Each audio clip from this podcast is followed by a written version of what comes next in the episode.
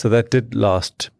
But others where I didn't put in role descriptions didn't last and then it becomes messy because it's uh, well you said he said she said but i thought you meant that no but i told you that dot dot dot and that becomes incredibly messy and then i started with formally doing job profiles and then did them very very badly and over the years i've learned how to do them better and better i think an important thing to note is if you, you hear the journey, the evolution of my relationship with the job profile.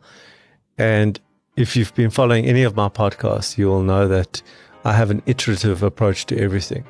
The question is when do we write a job profile? And there's always two trigger points. Hi, I'm Gareth Armstrong, and you're listening to a Razor's Edge podcast. That's the voice of Allon Raiz, CEO of Raizcorp, and our guide during this hiring series. Allon's successes and failures have taught him lessons about hiring that he shares with the goal to help us grow as quickly and effectively as possible while avoiding expensive, possibly business sinking employment mistakes. Let's pick up on Allon's comments about those two times one writes a job or role description. The question is when do we write a job profile? And there's always two trigger points when somebody joins and when somebody leaves. So every time somebody joins Raizcorp, when it's a new role, the discipline is that you cannot even put out the advert to look for that individual unless there is a signed off role description or job profile or job description, whatever you want to call it. And secondly, that all the subsequent stuff, which we'll deal in the podcast series right now, all the subsequent stuff is in place, i.e., there's an employment contract in place. We are very clear on the remuneration structure. There is an appointment pack. We've got a fail early metric. We've got a quality metric, etc. So these, all the, the rest has to be in place before we actually employ. So there is no false start where we start and then we land up in, we're just kicking the can forward and we've got issues down the line. You know what you want. An HR specialist listening to this might be appalled at the crossover use of the terms job description, job profile, role description, and any similar naming faux pas you might hear during this episode. Allon has employed well over a thousand people for the many businesses he has started, run, or invested in. And his view is you can call it whatever you want, but it must assist you to accomplish some key outcomes. Let me just preface this with a very, very important point. When you are creating a business, when you're designing a business, you create the role. Once you've got the role correct, then you're looking for what is the type of person, what are the characteristics, capabilities, competencies that you're looking for in that individual. So if it's, for example, a, a finance role, attention to detail might be a very, very important uh, factor. If it's in a design role, creativity is an important factor. But if it was an accountant, well, maybe you're one of those people looks for creative accountants, but generally you're looking for one that has attention to detail. The question is, how do you test for creativity and how do you test for attention to detail? Because everyone will say that they've got certain things. So in the assessments, which we'll discuss later, you're looking for the capability is this is what you should do. And you should be capable of doing these things. And those would be things like if you're a bookkeeper, you perhaps need a, an accounting degree or diploma, etc., which would be a proxy for you being able to do it. And generally, that's the proxy. And when it comes down to your characteristics, eh, it might also reverse back into the role. But there is another part to the individual that you want, and that is their basically their alignment to the culture of the organization. So you're looking for people who will fit into the organization and the department that they're in. But I'm a one man business or a two man business or a three person business. And you're telling me that I need to have a culture. Yes, because you are the, in the beginning, if you're a, one man business and you are employing your first person, they have to align to you. If there's a cultural misfit, which is also another way of saying that there um, values misalignment or approach misalignment. And when I say misalignment, I don't mean difference. I say misalignment because it could be that we approach the thing from different points of view, but we are aligned in what we're trying to achieve. So if you've got a misalignment, then it becomes another issue to deal with.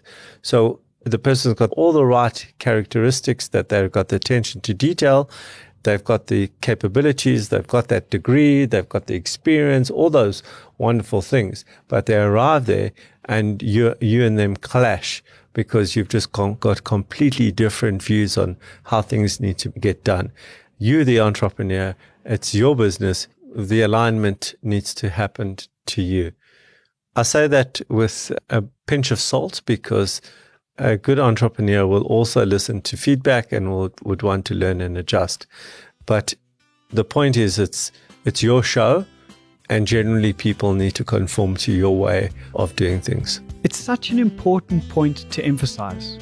Entrepreneurs that successfully grow businesses aren't just filling a gap in the market with a superior quality product or solution. They actively and consciously are designing their businesses to do this as effectively and efficiently as possible. As we do so, here's a phrase we've all heard quoted by someone at one time or another hire for attitude and train for skill. Before we move into more detail about role descriptions, let's get Allon's take on this oft repeated phrase. Hire for attitude, train for skill, I think is a, is a very sexy term I think should hire for attitude and hire for skill. I think that's the right way to go, especially as a small business, because you don't want to be training somebody in a role. It takes time and effort, which you need to do to build your products and go and sell your products. You want somebody to know what they're doing. So uh, let, us take a very black and white role, which is a bookkeeping business. So it might be that the way that we do things around here is we use Xero, not Sage. These are the reports that we want. Report A, B, C, and D. A cutoff date before we close off a month is the 10th. And those are the kinds of things that we would train. The specifics of the training that I'm talking about is the specifics around how a department works or how we do things around here. So in the job description, it would say that you would have to have, you know, timiest books uh, timiest books would mean the tenths uh, that you have up to up until the tenth before the cutoff happens. That would be the level of training. In some instances, there are additional capabilities that are very bespoke to your business. So, for example, in Raizcorp, we've got guiding.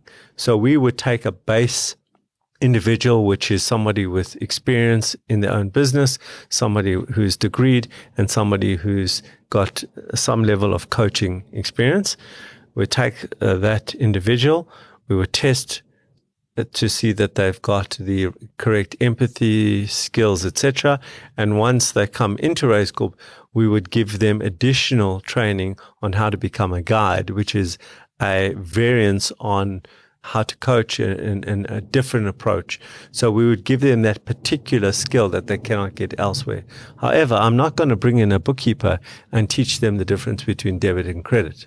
That I'm not going to do. I would only teach them about, you know, which reports that we want and perhaps how to derive those reports, what buttons to push to get those reports. But I'm not going to teach them how to be a bookkeeper.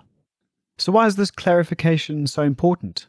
The following is going to deepen our understanding. So, in the beginning, it's you. It's very definitely you. You are creating those job profiles because in the beginning, generally everyone reports to you, right? And if there is another report structure, you're probably very interested in what's going on in that job. So you'd be involved in that. As the business grows, the heads of department would start to create those job profiles. But they would follow a template that has been designed for your business and has a huge amount of history in your business. So that structure, that template is well known and people understand how to create it and how to interpret it. So that template would be different for many businesses. But I'm going to talk about what we do and what we do with all our businesses. And I'm not saying this is what you should do definitely, but this works for us. So you want to know what is the name of the job? What's the title? You want to know what the purpose is of this job. In, in a line or two, what do you do? So a sales executive, their purpose is to sell and retain clients. You know, it's like a simple, let's get on the same page. And then a full comprehensive list of what is required by that job. Now, that actually over time becomes more and more comprehensive and more and more specific. I find that the more specific, the more comprehensive the job profile is, the better the alignment is. Because when somebody is in the interview process and in the first weeks of joining the organization, we use the job profile as part of the training of this is what this means, this is what this means. And it's a comprehensive list of what your job entails. So we build that out. It also assists us later where we might have missed something out and then would want to add that back into the job profile. Earlier, I said that there are two points where you create a job profile. One, when somebody joins for the first time in a role, and the second is when somebody leaves. The first thing that we do when somebody leaves is get their job profile and say, okay, what did we get wrong and what did we get right? And how do we modify this job profile or update this profile accordingly? So the organization has evolved. So it would be cleaning that kind of stuff up. It would be enhancing the job profile with all the new stuff that has come about over the, the last couple of years since that person has joined and to ensure that it's up to date for the next person coming in. When you go to the second part of the job profile, which is the characteristics of the individual. So these are the characteristics of a, uh, of a successful applicant. This is what we're looking for. You would update those accordingly as well. So that's the second piece is what characteristics are, are we looking for in the individual? And then we are, look for what are the skills required by the individual. So not only are we describing what they do, but we're also describing who they need to be as an individual and what their capabilities should be. Allon said something interesting in his explanation that I challenged him on. He described how he felt the tighter a role or job description, the better. My mind immediately imagined a dull, almost colorless world where everyone is walking one behind the other in a precise and predetermined way and pattern, while the overseer entrepreneur looks on. In other words, I saw human drones performing repetitive robotic tasks. It can be robotic. And in a weird way, it needs to be robotic and it is the entrepreneur and the manager's role to create the humanics around that. But without the specificity of, of a role description in terms of what I, I require, what I need from you, then it becomes gray. And the way I manage that role description, if I have to go back, it's like a, an ANC, you know, ante-nuptial contract. If you have to go and read the ante-nuptial contract, there is a problem. Okay. When you're going back to go and read that, there's a problem already. And it's the same thing in the job description. So the job description, as I said earlier, is more used to, for me as an entrepreneur, know what I want, to be able to express that to, you and to inform the training, your training as to what I want. That is its real benefit. But if I have to come back and say, ah, well, I asked you, you know, to do X, Y, and Z, and you did X, Y, and A, and your view was A was better than Z, well, either it is, and I think, oh, cool, th- thanks, eh? I, I didn't get that. Or I go, no, no, I want Z, and now we've got an alignment issue. And so we have the conflict. What I've seen with entrepreneurs who use role descriptions, it's also, it can be one of two things. It either can be a battering ram and to say, this is my will, or it is directive and saying, this is so the direction I want. And so I still work in a very organic way with that individual, with the role description being the skeleton and my relationship with that individual being the, the flesh and skin around that skeleton. So it's not about employing robots, it's all about results. And Allon shares that there is most definitely flex in role descriptions as well. If uh, I never had a role, you know, whatever that role is, it was my first time doing it. I am 100% going to be getting it wrong. I'm going to miss out stuff. I'm going to have stuff in there that is not even important or relevant or will never be used because it was part of my imagination of how I thought it would pan out. And that's why there's generally such a high failure rate because I'm expecting you to do a whole bunch of things. You came from the previous job and you were doing something different and there is a misalignment. And so now we have to either find ourselves or one of us has to adapt. Okay. Or both adapt.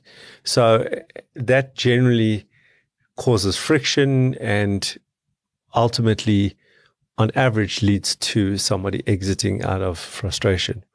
And it's generally your fault as the entrepreneur, not, not the individual you are employing because you're busy doing a whole bunch of other things and you're trying to say, just, just get on with it. You know what I want. Just get on with it.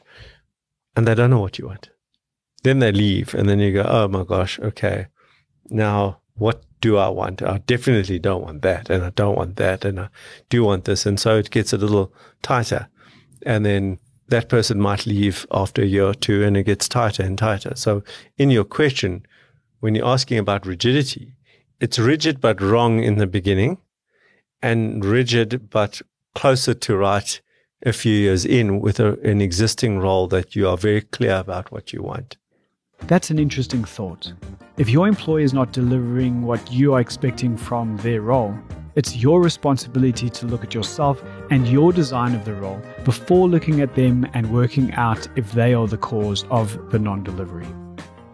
We're coming to the end of the discussion, and Allon shared two more important additions what we do with the role description once we have it, and the benefit to us as the business owner and entrepreneur if we embrace the role description design and creation process.